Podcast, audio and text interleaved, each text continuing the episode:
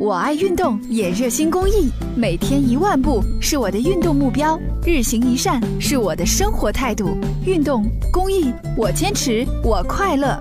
公益题材，乐善人生。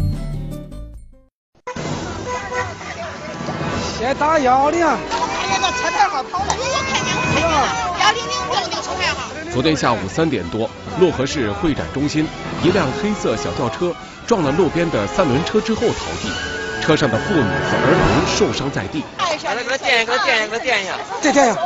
你看这个同志一直搁那给他照顾着，挂小号给他。在大伙的帮助下，受伤的妇女儿童被紧急送往附近的医院进行救治。你想那个大爷，他一直在那里，一个人也搞不动。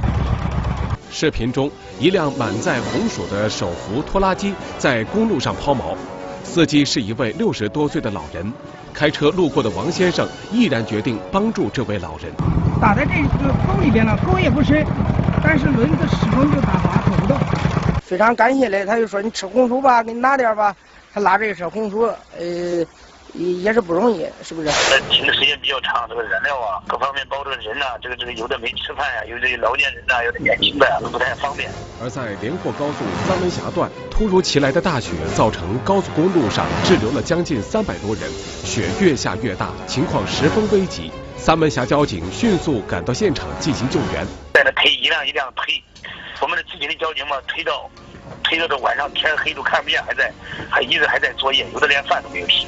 在清理受困客车周围的冰雪，县里还出动了一辆大型的推土机，正在紧张清理路面上比较厚的积雪和冰层。由于道路结冰，十多辆货车在渑池县三幺零国道滞留，还有几辆卡车侧翻在路边，附近的群众也自发地赶到现场实施救援。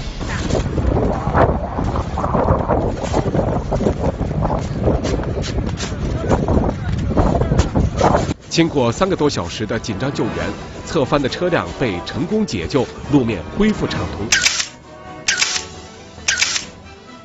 昨天下午两点，洛阳市红十字会神鹰救援总队接到求助电话，洛滦快速通道龙门山路段因为积雪导致过往车辆受阻，救援人员迅速赶到现场，和交警一起协助作业，使交通恢复正常。